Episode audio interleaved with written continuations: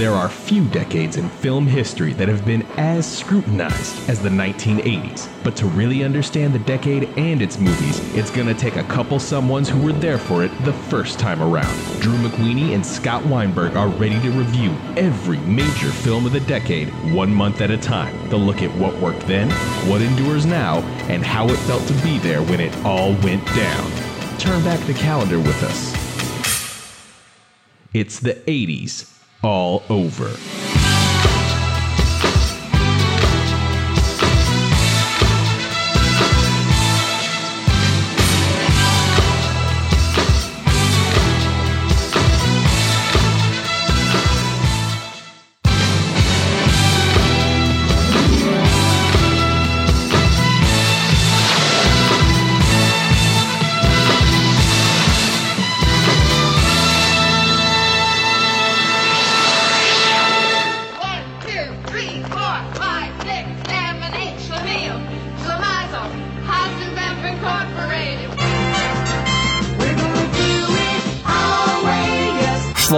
Schlemiel, Schlemazel, Laverne and Shirley got canceled and leaving an entire generation of fans eternally wondering what's up with the big ragu.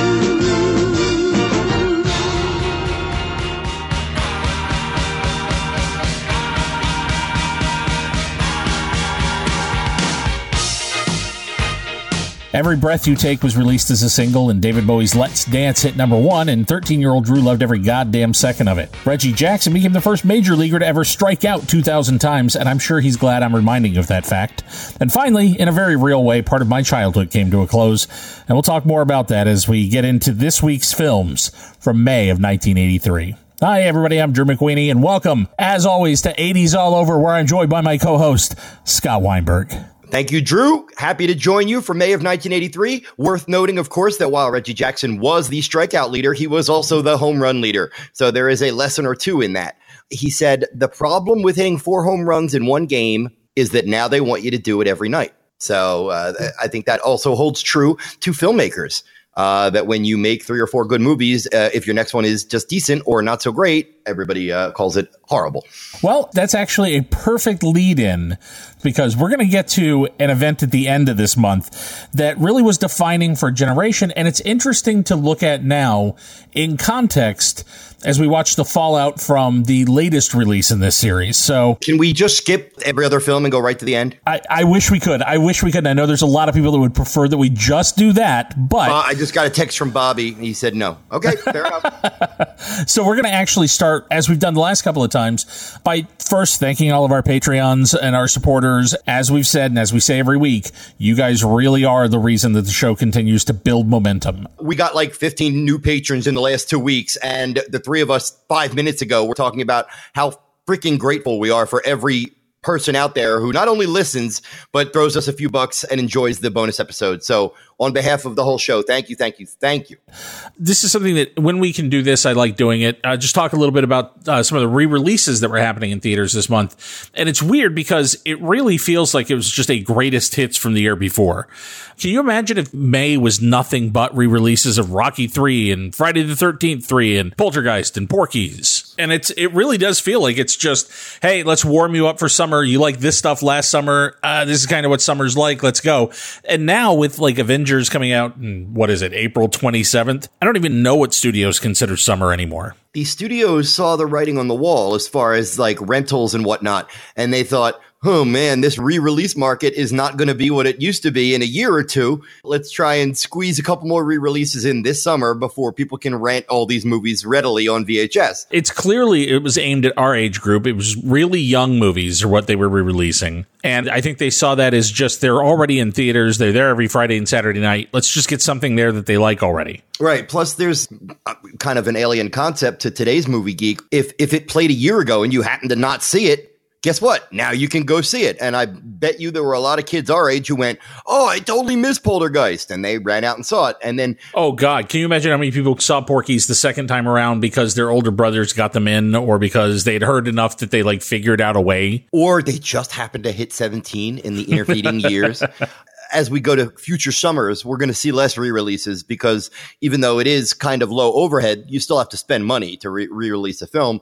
This is kind of like the last hurrah of, qui- let's say, the quickie re release. I think you're right. And, I, and definitely by this point, I already had a VCR and I was starting to get really into collecting movies and copying movies, pardon me, MPAA, just having as big a collection as I could have. So I think it was already cutting into the idea of going back to see something repeatedly a, on the big screen. Drew, could we go back to something you said a minute ago? Sure. It was something like, I was right. You said something to that effect. I did. I said that. I said you were right. Mm. Another reason that I think this might be such a, a re release heavy month, and this is where I segue into the main section, is that this is a relatively skimpy month as far as brand new releases are concerned. And maybe uh, the studio saw that there were some holes in that schedule, and it's like, all right, let's throw Rocky 3 in there. You look at what our 11 titles are this month, and uh, it is not a terribly big lineup. Right. So, in order to pad this episode out to normal length, what we're going to do is I have uh, 15 minutes of our, our producer tap dancing, not video, just audio. And we're going to throw that right in here before we dig into one of the worst movies I think that Paramount has ever released. And I say this as a fan of the stars and as a fan of their lifestyle. I got no freaking usage out of Cheech and Chong's Still Smoking. At last, a movie with significant social importance. Yeah, I was there during the 60s when the universe meant something. Down to earth characters and a deep personal message. It's Cheech and Chong. Crazy. Joking. Now, what's fungus mungus? And still smoking. Still smoking. Rated R. We've locked horns about Cheech and Chong here on a couple of their films. Um, I still say Nice Dreams is better than you give it credit for. Still Smoking is not better than you give it credit for. It may be worse than you give it credit for. Scott, this movie features blackface twice. Twice. It literally looks like they got an invitation to the Amsterdam Film Festival and went, let's get a small crew and what we'll film it and this will be what we release as a feature film. I think it's more cynical than that. I think they had one more film in their Paramount deal and so they took a drawer with all their old shitty sketches that never got produced and a few of them from their live show that they went, "Eh, why don't we just get it on film finally?" and they threw that together. It is an odds and ends drawer of a movie and it is full of things that are just as witty as Fags in Space, which is an actual segment in the film. That's the level of wit you're dealing with across the board in this film. The running joke throughout the movie that everybody everybody's mistaken them for Burt Reynolds and Dolly Parton is supposed to be hilarious. I don't get that joke. I it's don't not, get it. It's not hilarious. It doesn't work. It's not a funny ongoing gag. Is the joke that, that the Dutch are stupid? Is that the joke? Well, the joke is that that was who was supposed to be there. People just suck up to famous people, so they say whatever the famous person says. I guess. yeah, that's right. They're invited. I don't even think it's that smart a joke. I think it's just. It's funny they call me Burt Reynolds and they call you Dolly Parton. you can almost sense the see them in the editing room going, "All right, we got 43 minutes of us on stage doing just terrible shtick. If this is the stuff that they were doing in 1976, they would not have gotten up in smoke. That's how bad this material is. I think some of it is though. I think it literally is like a greatest hits of some of their old live shit that they did on the road because the crazy thing about their story is I don't know how they got famous. I really don't. Their act was a crazy sort of accidental nightmare that started in bars in backwoods Canada of all places. And when you listen to Chong tell the story, or you listen to Cheech talk about those early days, they would do anything on stage. The Dogs is a very famous bit of theirs, and seeing it finally immortalized on film here, are you kidding me? That's what they got famous doing? It blows me away. And I love Cheech and Chong's early films. Individually and together, they can both be very funny and even very good actors with the right material. And even to this day, I love the guys. But this is almost a movie. And I could forgive that if it was funny. There's a 10 minute segment where Cheech says, wouldn't it be funny if it was E.T. the extra testicle? And then he wears a jumpsuit and chases women around for 15 minutes. Going meet, meet, meet, meet. Meet, meet, and meet, as a kid, Nope. As a kid, I thought that was you know slightly funny. Like, oh, it's you know a grown man acting like a fucking idiot. If you're a Cheech and Chong fan, avoid it. You can sum it up in saying that the title of the film does not refer to marijuana usage. It refers to a piece of shit. And I think that pretty much nails it. we are going to get to at least one more Cheech and Chong effort, Drew. And as bad as Still Smoking is, I think it might be better than the Corsican Brothers. We'll see. I have not seen that in a long time, so we will see. This next one, This was a theatrical release in uh, 1983 in May at the, the prime summer season. Chained Heat. Caged passions.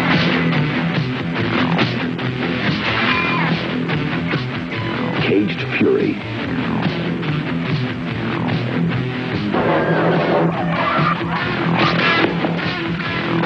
Chained heat. Rated R. For many years, I mistook, I had not mistook, transformed this one with what film, Drew? Caged Heat. Caged Heat by the late, great Jonathan Demme. which might be the best women in prison movie ever because it has a very firm tongue-in-cheek approach to the camp and that satirized this stuff 12 years before this came out It's directed by a guy named Paul Nicholas, whose directorial debut came out in March of 1983 in Germany. And then in April of 1983, he's got his first American film. And boy, what a debut. It feels like a porno film that they tricked big stars into appearing in, and then they cut all the porno.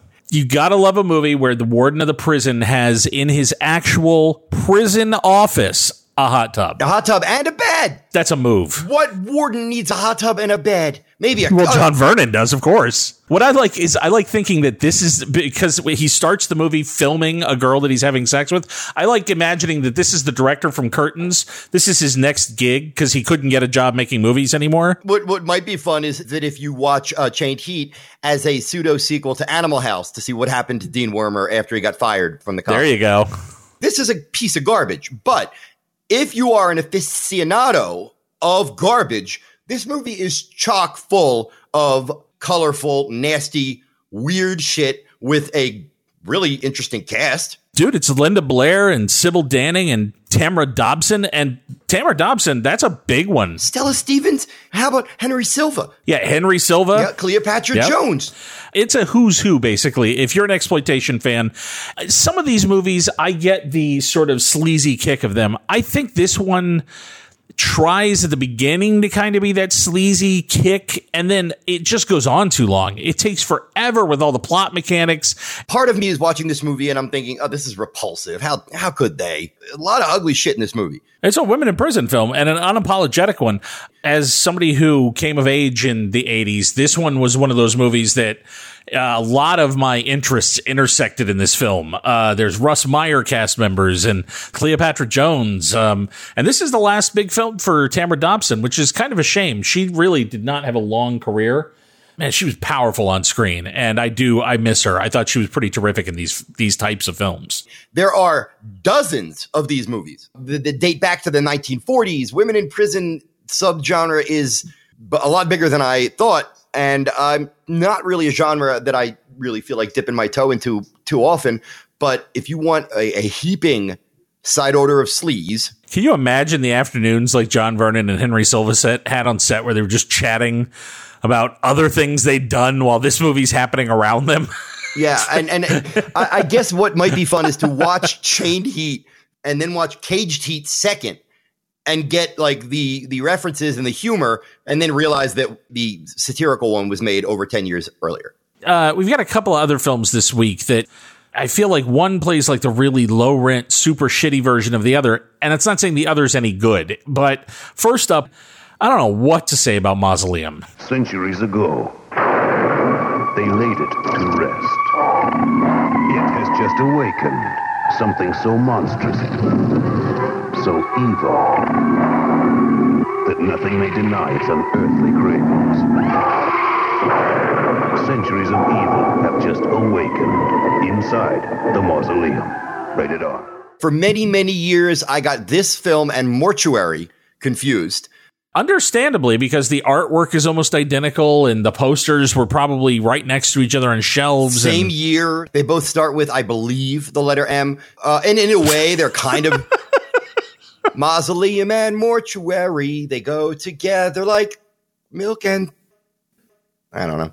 Uh, this thing took me four sittings to get through, Joe. I was like, I can watch it in four 20 minute drops. This is sub primitive. This is like somebody watched Phantasm and said, hey, let's do that, but badly and out of focus. Bad special effects, although this film has one thing, one name of notable reference on there. Drew, who is it? I am shocked by Marjoe Gortner being in it. I am absolutely thrilled every time Fred Sanford's cousin shows up in the movie. I was referring to effects genius John Carl Buechler, who would go on to much, much better things.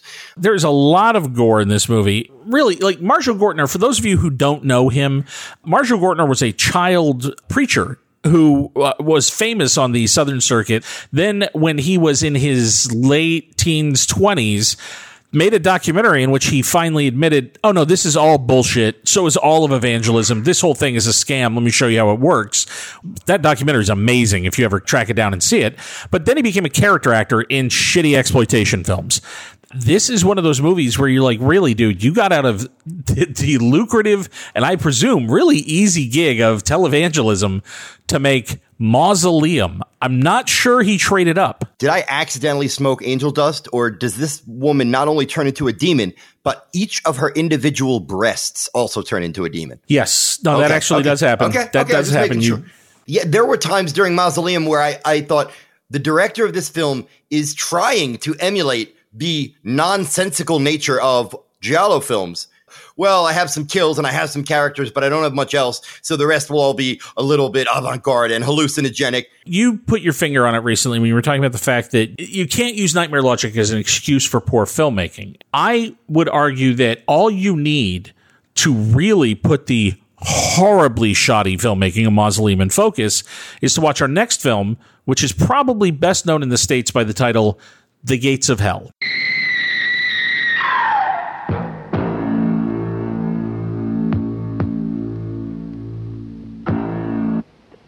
City of the dead.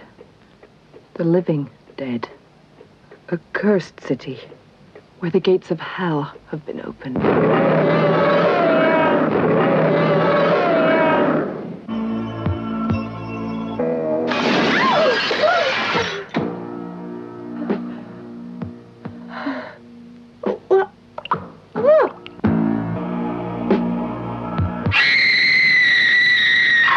It had like the typical exploitation disclaimer. No one under 17 will be admitted to this film.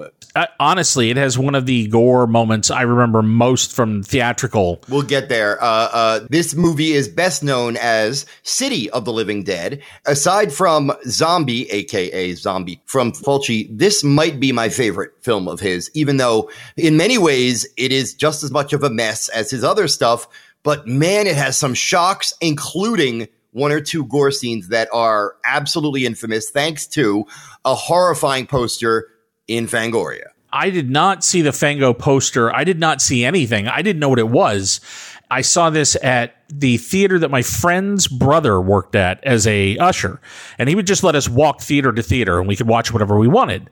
And so we walked into Gates of Hell, and I had no idea what was going on. And then the scene in the car happened. And that was one of those moments where I'm like, okay, I don't know what's happening. I, I don't even know what this movie is, but this is in a movie theater. That's a real thing. That's, oh my God. The movie has your typical shocking. I mean, it's basically about a town called Dunwich, Natch, that gets invaded by, of course, zombies. And a priest kills himself to open a door to hell. Oh yeah, all that. None of that stuff is even necessary at all. Although the first act is completely superfluous.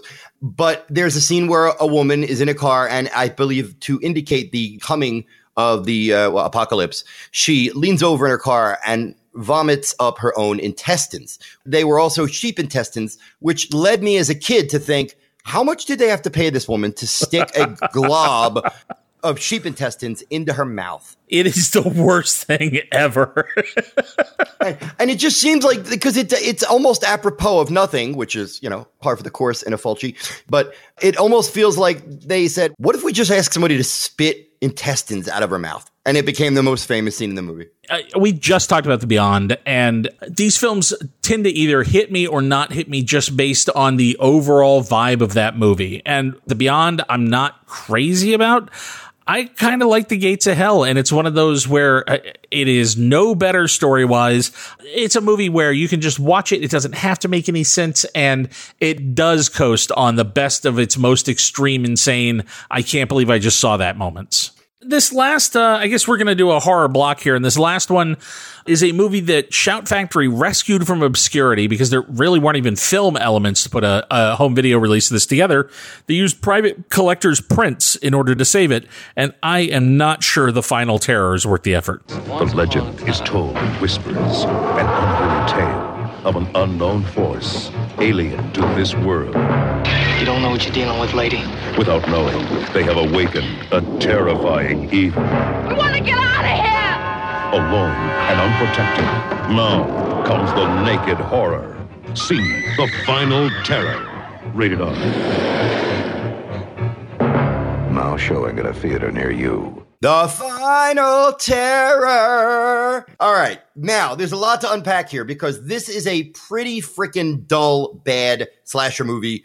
With an unreal cast. Yes, there, but there is so much to like. If you are a, and God bless Shout Factory. I'm sorry that I don't like this movie, but their their release is fantastic. If you are a collector of these, some are good, some are not. I think this one falls in the latter camp. But boy, they treated this this movie like it's The Exorcist. This is the debut, I believe, of Andrew Davis, who later in the decade would give us Code of Silence and Above the Law. And then he would move on to The Package, Under Siege, The Fugitive, and a whole bunch of crap. This has Daryl Hannah. You, you can do the next one. Uh, Adrian Zmed.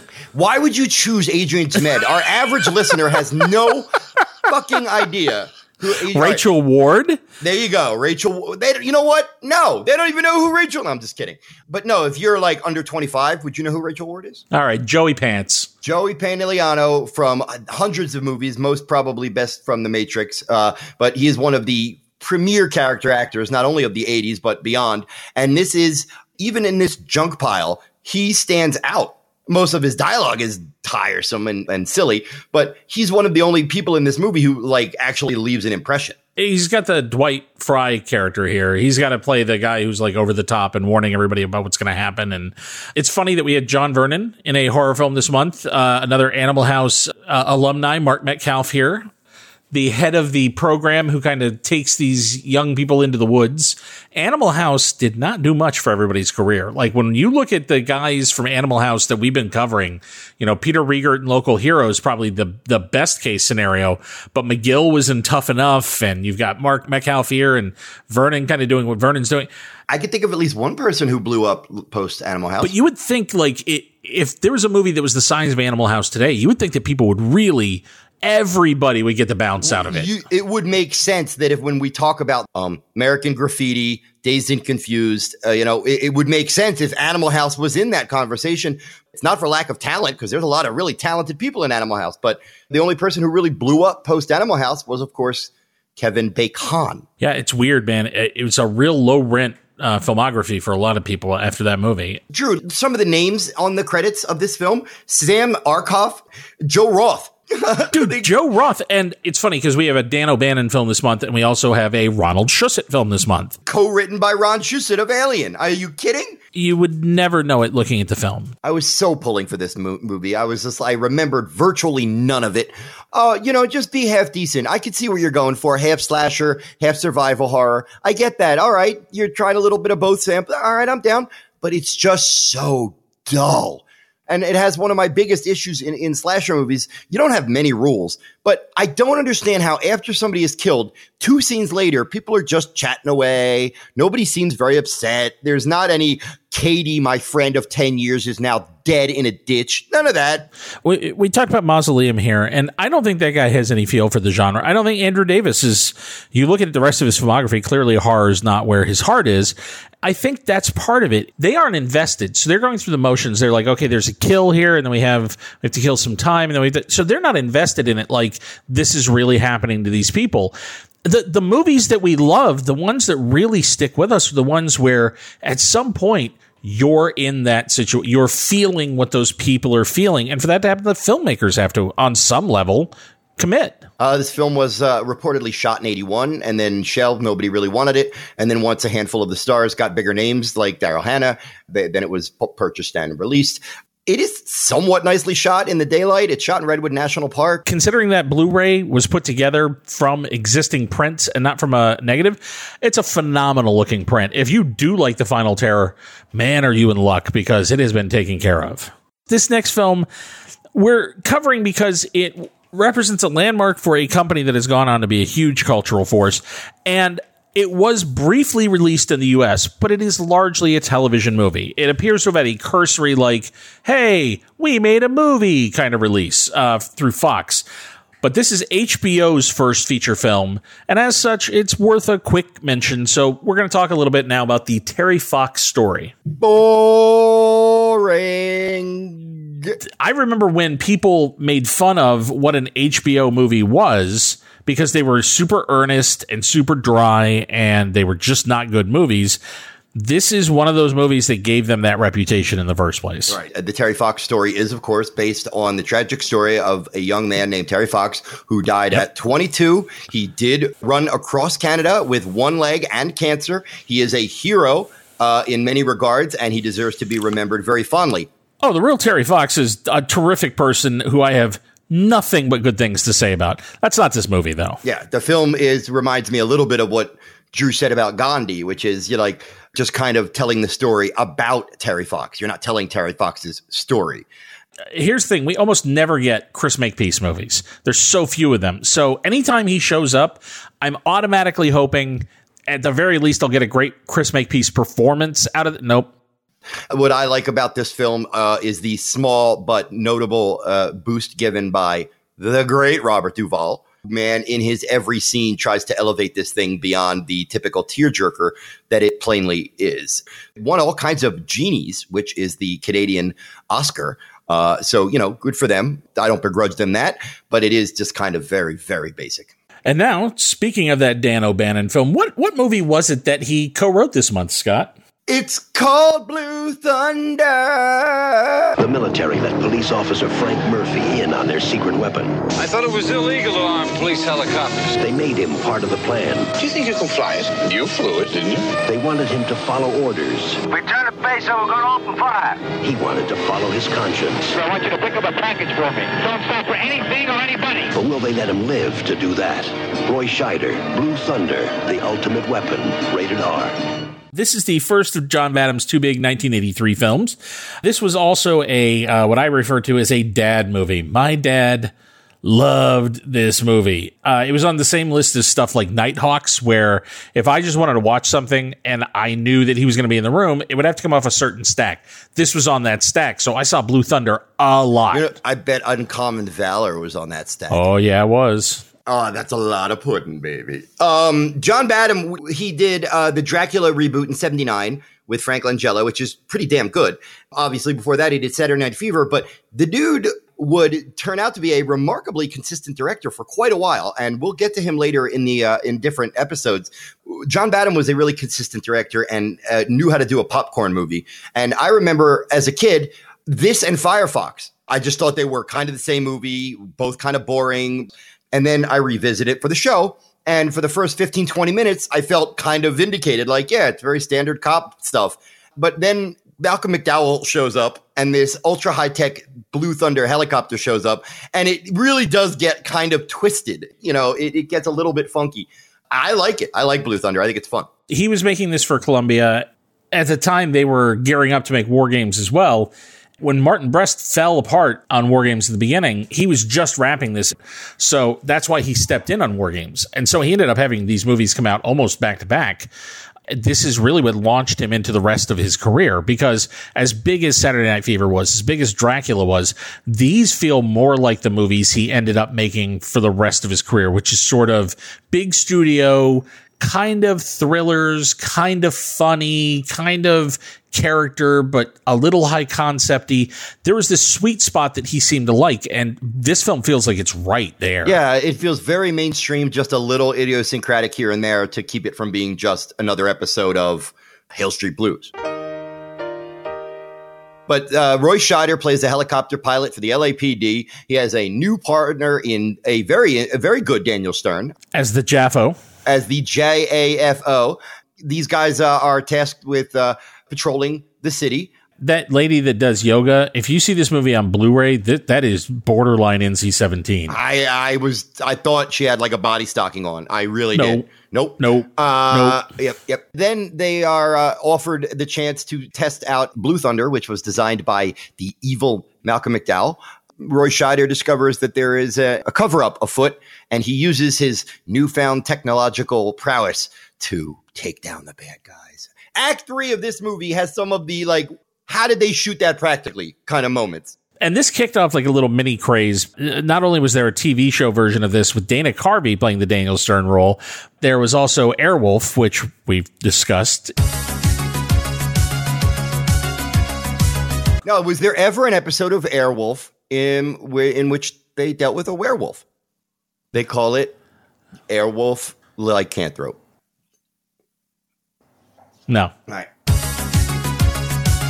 Um, I, I'm quitting, Bobby. Bobby, just uh, just just put in some, You know some what? old Nick? You're a stuff I said here. dozen. I and, uh, can find a Cargill to replace you. I don't. You would never do that to me. Um, but no, I was uh, watching this movie, and as I was really digging Act Two into the turn of Act Three, and he's like kind of a contained thriller where he's trying to do all these things in the course of one day to prevent the bad guys, and it gets really fun. And it's fun having Candy Clark in the middle of there. I like Candy Clark. There's not enough Candy Clark movies, so I like having her as Roy Scheider's girlfriend and uh, uh, sort of co-conspirator here. Also, we have to send out some love to the late great Warren Oates. This, uh, unless you count Tough Enough, which apparently opened prior to this and then opened again later in, in platform release. But as far as I'm concerned, this is Warren Oates' final film. Just a wonderful character actor, just a great voice. I love Warren Oates. Rest in peace. Also, uh, you cannot overstate how good Roy Scheider is at. Part of this is because Jaws started this. Smile, you son of a bitch. Obviously, action movies in the 80s really got good at those lines, and dudes had to say that after they killed everybody.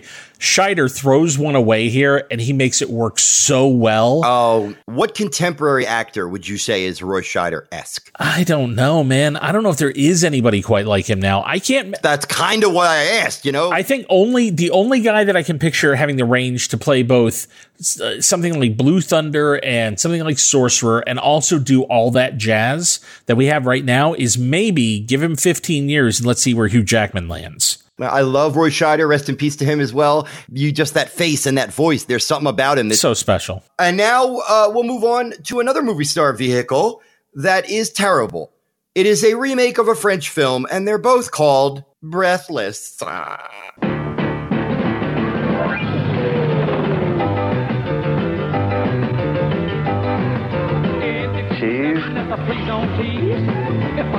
Honey, let me squeeze. Oh, my heart, I go round and round. That's me, not you, sugar. That's me.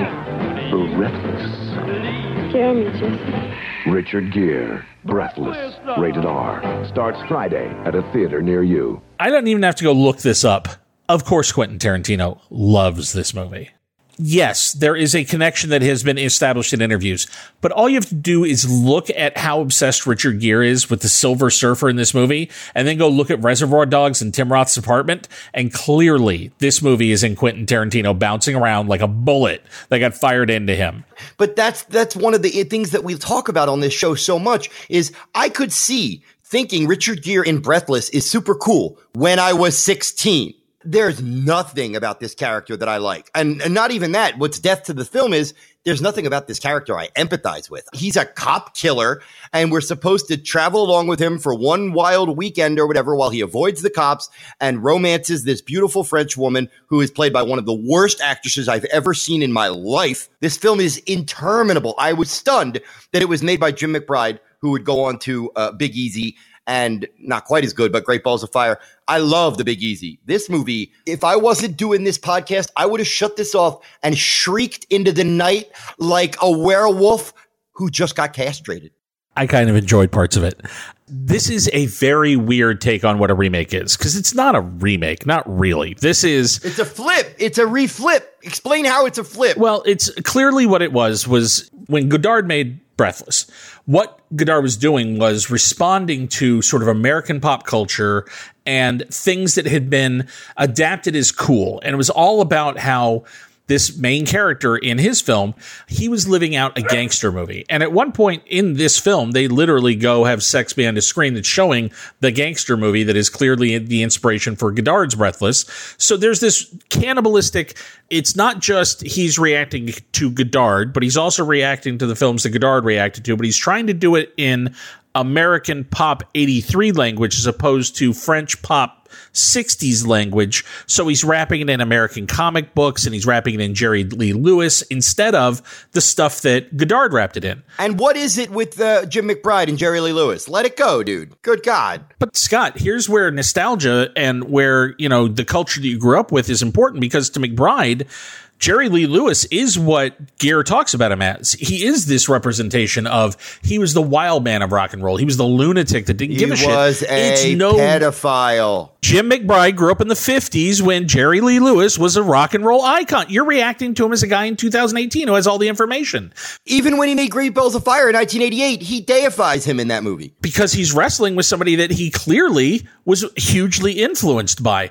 We're going to have a conversation later this episode uh, about uh, something that we both have wrestled with for months getting ready for this episode because we grew up with somebody. It feels to me like this is it's honest in terms of these are the things that are important to McBride, and this is the pop culture that he is obsessed with and infatuated with. And the Silver Surfer thing feels genuine.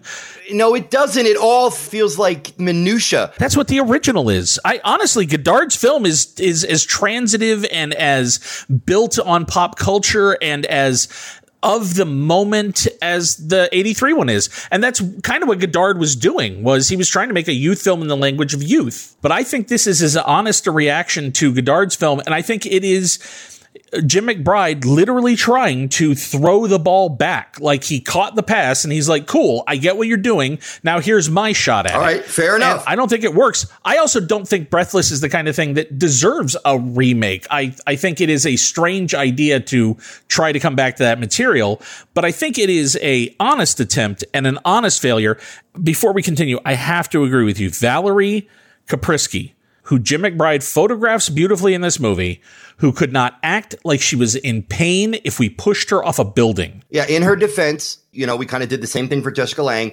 She has, between television and film, uh, voluminous credits in France. So I can only assume that this was her at her early uh, ages. And Jim McBride did her no favors. And part of the problem is that he is completely infatuated with Richard Gere, who at this point in his career kind of had a shtick that he did, which was I have ADD and I'm going to show my penis. I think a movie like this is why Richard Gere spent most of his career being stoic and dry, because when he's goofy, he's creepy. Uh, I did not expect that Breathless would cause such an interesting discussion between Drew and I. I thought we would save our debates for Dr. Detroit. You mean Dan Aykroyd's The Nutty Professor?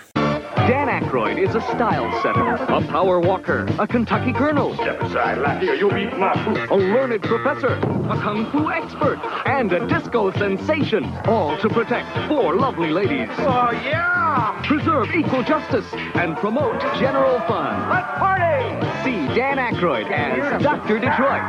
This is the best time I've ever had in my entire life! Rated R. Make an appointment to see The Doctor Friday at a theater near you. Can we try an experiment? Sure. I'm going to be you, and you're going to be me as we review this film. Hmm. Okay. All right. All right. Dee-da, dee-da. Growing up as a Saturday Night Live aficionado, I could not wait to see Dan Aykroyd in his first starring role. And even as a 14 year old, I could tell that this film was turgid. Yes, I said turgid. My intelligent friend Scott Weinberg taught me that word. He teaches me things all the time. He's great. My sister took me to see this at the theater with her, and we had to pretend we were going to see Yellowbeard. So we went to see Dr. Detroit, and I remember there were a lot of boobs, so it was uncomfortable. And uh, Dan Aykroyd in this, um, I don't like pimps, uh, the end. Do I, I don't really sound like that. Now I'm No. trying. all right. Uh, uh, all right. I, I think we probably both have very similar stories on this. We both and our 14 year old friends love this movie. We thought that it was, we were supposed to find this type of stuff hilarious. And uh, we like the idea that it ended with coming soon, Dr. Detroit 2, The Wrath of Mom. And maybe the Devo song at the beginning. Uh, I think you're a little more generous than I was. I, I bounced off this film like a wall. I hated this film when I saw it. And I am not kidding when I say I think it is his take on Nutty Professor. It is. It absolutely is. But with Nutty Professor, there's a thing that he takes, there's a thing that he does that makes him switch over. There's no motivation here other than he's given a chance to be a pimp and he goes, Yeah, okay. if you walked into a college and you just grabbed a, a 35 year old college professor and said, You're going to be a pimp now, you would be escorted out of there. Anyway, that's the premise. He is a, a stuck up, stuffy college professor because Howard Hesseman makes trouble, the great, awesome Howard Hesseman. He now has to pose as a pimp. Otherwise, these four women uh, will be in big fat trouble. So, what he's doing is acting as their pimp uh, as a noble gesture. Hey, Scott, I was just listening to your synopsis for this. I wonder if there's a scene in this movie where Dan Aykroyd's character tells the woman that he has fallen in love with that she's just a whore. And it paid off too because he ended up. I ma- wonder if there's a scene like that because that'd be really bold and different. the scene where they kind of uh, seduce him. It's just, what am I watching here? Like, this is gross. This movie seems to think that Dan Aykroyd dancing is the single funniest thing you can ever point a camera at because they let him dance a lot. I will not disrespect Dan Aykroyd on the whole. I know he's a weird guy and I know he's done some terrible films, but I think as a character actor and as a su- supporting player and as a comedian, I think he's fantastic.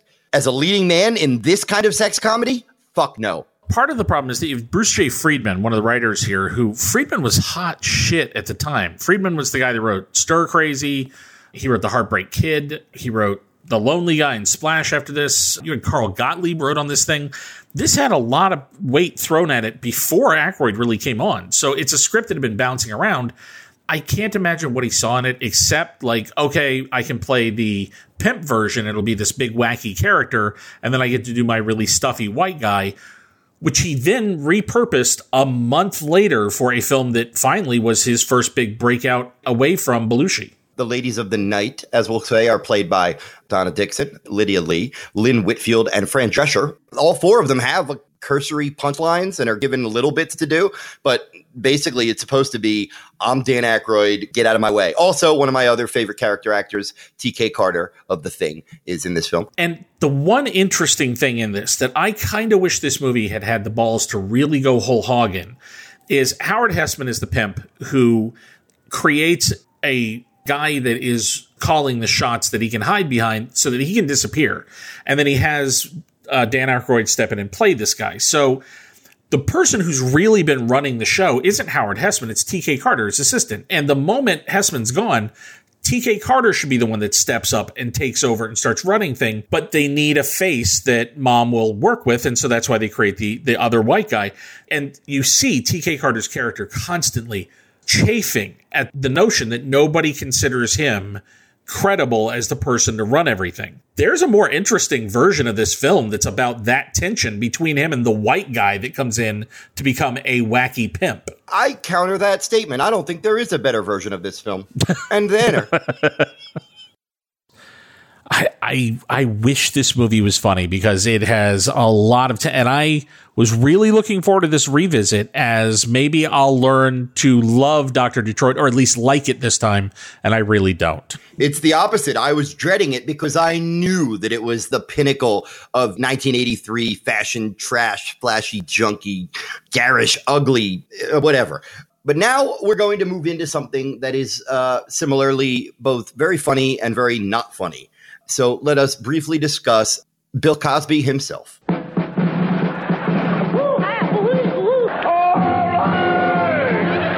It's not a dessert. It's not a soft drink. And it's not a computer. It's the all new, all star comedy spectacular. Starring Bill Cosby himself. Hi, Mom. Original motion picture soundtrack available on Motown Records and Tapes.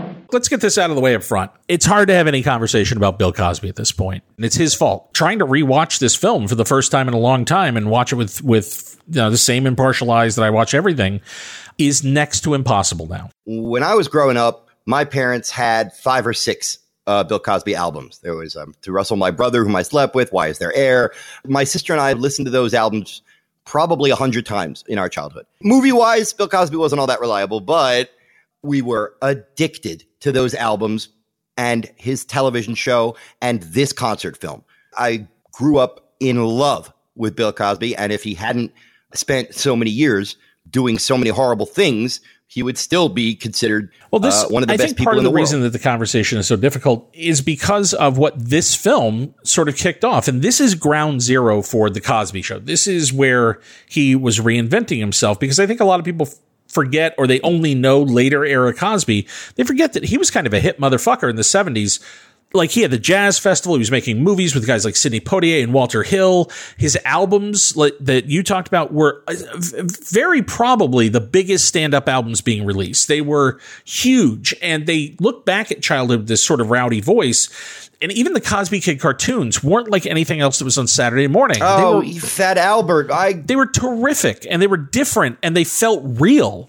if if you were to brainwash children into loving someone intentionally, like you couldn't train children to love a person. But it wasn't just children. That's the thing. He had an adult career before this. This was that moment where he stopped really being that and started talking about parenthood. And this is where he became America's dad. It's difficult to watch. I truly believe it is a fantastic concert film. It might be one of the best concert films ever shot. It's certainly one of the most important in terms of what other people did afterwards. I absolutely believe this is a man, maybe uh, a, a comedian at the top of his game. The man is wildly talented as a writer and a performer. And throughout the entire experience, all I could think, oh, after this show, did he go rape someone? It's not my fault if you've stained your career. If I see OJ Simpson pop up in a film, I think of murder. And you know what? I don't want to think of murder and I don't want to think of rape while I'm watching a comedy show. And it does deserve its place in history as a great stand up concert. If nobody ever watched it again, I could completely understand that. The only bit here that I don't think is aged well is the dentist bit at the beginning. And I think it's because every hack comic has done dentist material and it's become endlessly diluted. Jesus Christ, it seems like it goes on forever at the beginning of the set. Yeah, well, I think I think he likes that bit because he's good at voice. He, he gets to do his.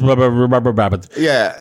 If you just judge his material about being a parent, I, that's what the heart of this thing is. It's the stuff about childbirth and child rearing and the chaos of family. And he directed this film as well. There is a terrific use of a very spare set where it's just a colored background. But the way he times those bursts of color and the shifts from light to dark are so precision that I truly believe, like as a stand-up comic, if you just want to learn your craft, you go back and you watch this thing. And there is one moment in this that I wanted to spotlight because it's a very generous moment that you don't often see from comics.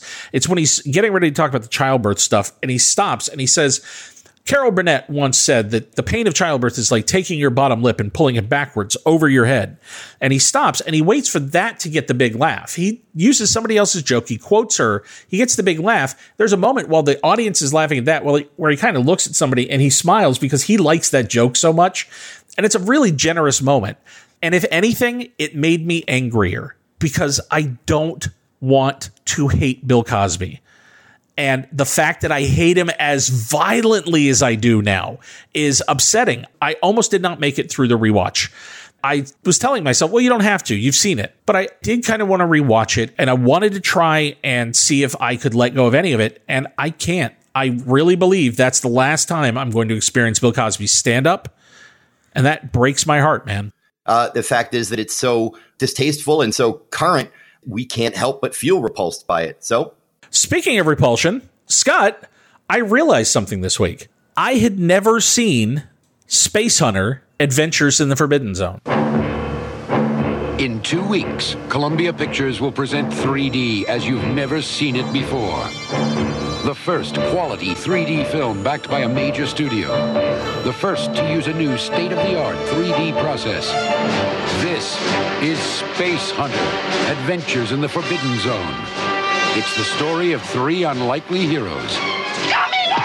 Their destination, the Forbidden Zone. Their mission, save three stranded women. I like her. Their chances, one in a million. I'll take that bet. Columbia Pictures presents Outer Space as you've never seen it before. The ultimate 3D experience. Can't anything be simple anymore? Space Hunter Adventures in the Forbidden Zone. In 3D, the first movie that puts you in outer space. Rated PG. Coming soon to a theater near you. Yeah, well, imagine like not only having the Stones to just do a, a really crappy 3D Star Wars ripoff, but to release it the same month as part three. I kind of like Lamont Johnson. The last one we talked about, Cattle Annie and Little Britches, I kind of liked. I like The Last American Hero. I think he's a pretty decent uh, filmmaker. So when I put this on and the opening credits came up and it was Ivan Reitman production of a Lamont Johnson film, I got to admit, I got really excited for about five minutes. And then the movie started happening. Could this be like a scrappy little winner? No, no. No. It is a terrible movie. And it's Mad Max more than it's Star Wars. Yeah, it is. It's Mad Max on another planet, and and but the marketing sure looks like Star Wars, and it's Peter Strauss as the hero named Wolf. Not the right guy for this kind of movie. No, and I like Peter Strauss. I mainly know him from television. I like him when he plays like a sleazy lawyer, or I'm sorry, a, a corporate lawyer who's quietly sleazy. That's Peter Strauss. Uh, and a young Molly Ringwald. You can see exactly what they hired her to do is, hey, you're the spunky kid who's his sidekick and They overuse her, but she is early in the film. She's kind of cool with the spunk. I like that. Scott, would you say that there are battle trucks in this movie? Battle truck. I saw at least one. Battle truck. I think Ernie Hudson has a battle truck, technically. I think Andrea Marcovicci also has a battle truck. Michael Ironside runs Battle Truck Empire of Space Hunter. In this movie, if I'm not mistaken, he is playing Anjelica Huston in Captain EO, correct? That makes no sense to anybody. Listen, oh, actually, that's not true. Drew, do you happen to remember the name of Michael Ironside's villain? No.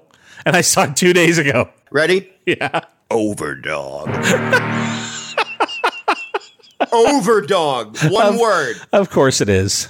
Oh, it's so bad. It's so bad. And it's Ernie Hudson is Ernie Hudson is one of the few shining lights in this movie. it's a 38 hour movie. And here's the thing Ivan Reitman was in the middle of trying to build his Canadian tax shelter empire with a bunch of guys who had done, you know, Canadian comedies with him, Meatballs, Len Blum and Dan Weim, and these guys. They're not good writers and they're not good movies. And uh, the fact that he kept betting on the same people, I get it. But at the same time, there's a reason your Canadian tax shelter empire crumbled, Ivan. And it's because these guys had no flair for any of this stuff. And so you can ask them to do it and they can execute it, but you're going to get Space Hunter, this lifeless, hacky, nobody's having any fun. There's nobody who worked on this movie who enjoyed any part of it. And and the worst part is the entire time they were making it, they had to know in the back of their head that right around the time this thing was being pooped onto movie screens in 3D, so would Return of the Jedi. From the desert fortress of Jabba the Hutt. Jedi. To the Death Star of the Galactic Empire. To the forest city of the Ewoks.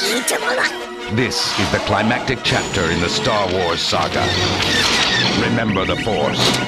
Rejoice in the triumph. Return of the Jedi. Rated PG.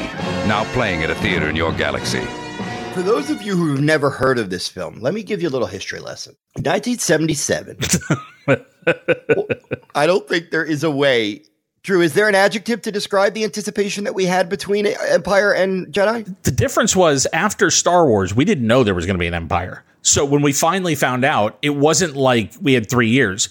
We walked out of Empire and we set our clocks. We were like, three years. We'll see you back here. That we need answers. Do you remember the exact theater you saw Return of the Jedi in? Oh yeah.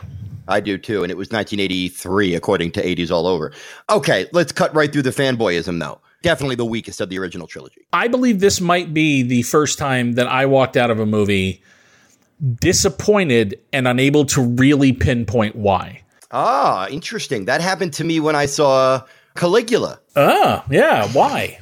because I didn't know how my penis worked yet. Um, it really confused me. My reaction confused me, and I had been as hyped as anybody. Like I, I bought every Starlog. I read everything I could about it. I bought the Art of portfolio, uh, the Ralph McQuarrie portfolio thing. I was so excited. What was young Drew McWeeny's major issue with this movie? The experience itself got ruined for me because on the way to the theater, you know, the novelization came out like two weeks before the movie. And so on the way to the theater, I'm in the car. We're going to the Chattanooga Choo Choo, which is the 70 millimeter engagement. And I'm super, I'm pumped up. I've been waiting three years. And as we're going to get out of the car, I said, I can't wait to see who the other is. And my mom, who had read the novelization that I bought, said offhandedly, Oh, it's his sister, Leia. Are you kidding? I walk into the theater melting down at 13 because I, she had just hamstrung me on the finish line. I could not get over it. And then something about the movie just didn't land with me. Many, many, many, many years later, didn't you kind of do the exact same thing to me on Force Awakens? Oh, I did. The difference being that uh, I literally was telling you how much I hate people who give spoilers, and I spoiled. Yeah, no, what happened was Drew and I were talking about these shitheads on Facebook and Twitter who will sometimes, apropos of nothing, just spoil a movie in your thread and then go away. He thought that meant that I had already been spoiled for Force Awakens. So when he goes, Oh, when blank kills blank, and I went, Ha ha ha. And he realized at that point, I didn't know. And I heard Drew literally shrink to 16 inches tall. Yeah, that sound that you heard was the air Yeah. vanishing out of the room as my asshole puckered out of fear when I realized what I'd done. Anyway, later it was I I really find that the the problem with Jedi for me is that I think the things that work work so well that it almost unbalances the movie. I my favorite image in any Star Wars film remains a scene from this movie, and it's right after uh, Vader says "Your sister," and Luke charges out of the darkness and goes ape shit on him and as he drives him back across the the chamber and that John Williams score comes up and Luke is just swinging at him that moment and that score just talking about it right now the hair on the arms goes up it's my favorite Star Wars moment That's great. I think my biggest issue, uh, and and here's a weird little sidebar. My entire life since 1983, I've remembered this one line from a People magazine, and they put "Return to the Jedi" on their 10 worst, and I quote: "The Force peters out like an overused battery." And I remember thinking that is so unfair. This is way too safe. That's my issue with Return to the Jedi. I got no problem with happy endings and silliness and and some stuff for the kids. What I have a problem with is that it was too safe. It is a virtual remake of Star Wars, and it almost felt like they said, "All right, for part two, we went out and took some chances. Now for part three, we are going to play it as safe as humanly possible, and that even includes the established template that everybody loved from the first Well, I think movie." Lucas, and this is the same thing that's true in the prequels, and it's it's George Lucas as a storyteller. I think George Lucas knows what the big move is that he wants to make in any given story. Whether it's in the prequels, the idea of the the villain hiding in plain sight and the Jedi's hubris bringing them down, and Anakin's fall from grace. He knows what story he wants to tell. He is inelegant at telling them that is his greatest failing is not leaning on other writers to more collaborative extent. I, I think the best things in Empire and the best things in Raiders and the best things in any of the movies that Lucas was involved in in that age come out of the moments where he had to collaborate. You see so many of the classic things that define Star Wars uh, for us are things where people reacted to George or where people came back to George and gave him something. That's a very good point, and I t- it's very telling that the two Lucas productions that you cited were both written by Lawrence Kasdan. I think Kasdan is as much the creator of the Han Solo that we love as anybody. And my biggest problem later, the the one that I never have been able to solve, is that I don't think Jedi has any idea what to do with Han Solo. There has never been a better character wasted more egregiously by a major blockbuster. The love triangle obviously dissolves due to sibling issues, and then it's just like are, are Han and Leia going to hang out and fight together? That's it. Like there's no story for him is at all. he is essentially not in this film. And okay, it's Luke's movie and it clearly has become Luke's movie and honestly, all the Luke Vader stuff works for me. So that is what ultimately I walked away from in 83 saying, well, that that worked. They landed the big punches they had to land over time, the problems and the seams and the things that I don't sit perfectly for me have grown. I think Return of the Jedi is a perfect example of what a Star Wars movie is for the most part. Empire is the anomaly, it's the outlier. We're not going to get Empire every time. Jedi's pretty much what we're going to get. I think if that's the bar that you set, that Star Wars movies are fine. They're good. They have their ups and downs and things they do well and things they don't. Then you don't get so invested that your life becomes renaming your Twitter account to I hope Rian Johnson's penis falls off. Oh, don't even don't even get me started on that because even back in the day when we had our minor disappointments about these movies, we were smart enough if we had Twitter, we wouldn't go attacking the director. We'd be like, "Well, I don't know. I don't know. I think I think we just have a different age now. And I, I think that there would have been just as many people who were losing their shit over choices made in Empire and choices made in Jedi. What? Now they're now they're brother and sister? What? Wait, Yoda dies and he doesn't do anything? He doesn't fight anybody? What? You would have heard the same kinds of insane. The Emperor comes out of nowhere. Who is he? He wasn't even in the first film. Now he's the main bad guy. Vader's basically a dog on a leash. What is this? Who's Lobot? I can imagine the exact same nonsense and I would imagine that, like with Jedi, like with the prequels, like with any Star Wars movie, time will eventually bring it to a place where it's generally well liked and there's going to be things we have problems with. That's that's Star Wars in general, man. And I think Jedi should have been the moment we realized it and stopped putting the weight of every hope and dream on one film franchise. Yeah, I love it. It has a special place in my heart. In particular, the first half of Return of the Jedi. I love all of the stuff involving Jabba and the Sarlacc pit because it's not what we've seen in the other films. It's, this is a new location, a new type of fight, a new type of enemy. I like this. And then it's like, oh, there's another Death Star. And even though it's still mostly entertaining for the rest, it's like, oh, I got it, another Death Star. And I do get why people had a problem with that in Force Awakens, and yet it didn't bother me that much in Force Awakens. Um, it still has a lot of good moments, uh, and and it's always fun to spend some time with these beloved characters. I did return. All right. Well, listen, we have next month a Burt Reynolds comedy. We have one of the most controversial films of the 80s because of something that happened behind the scenes. We have two part twos and a part three. We have the further rise of Eddie Murphy. We have one of the best Steve Martin movies nobody loves. And we have a James Bond movie, the first of two for this year, both of which suck. Guys, we will see you back here in two weeks for the very uneven, very weird June 1983.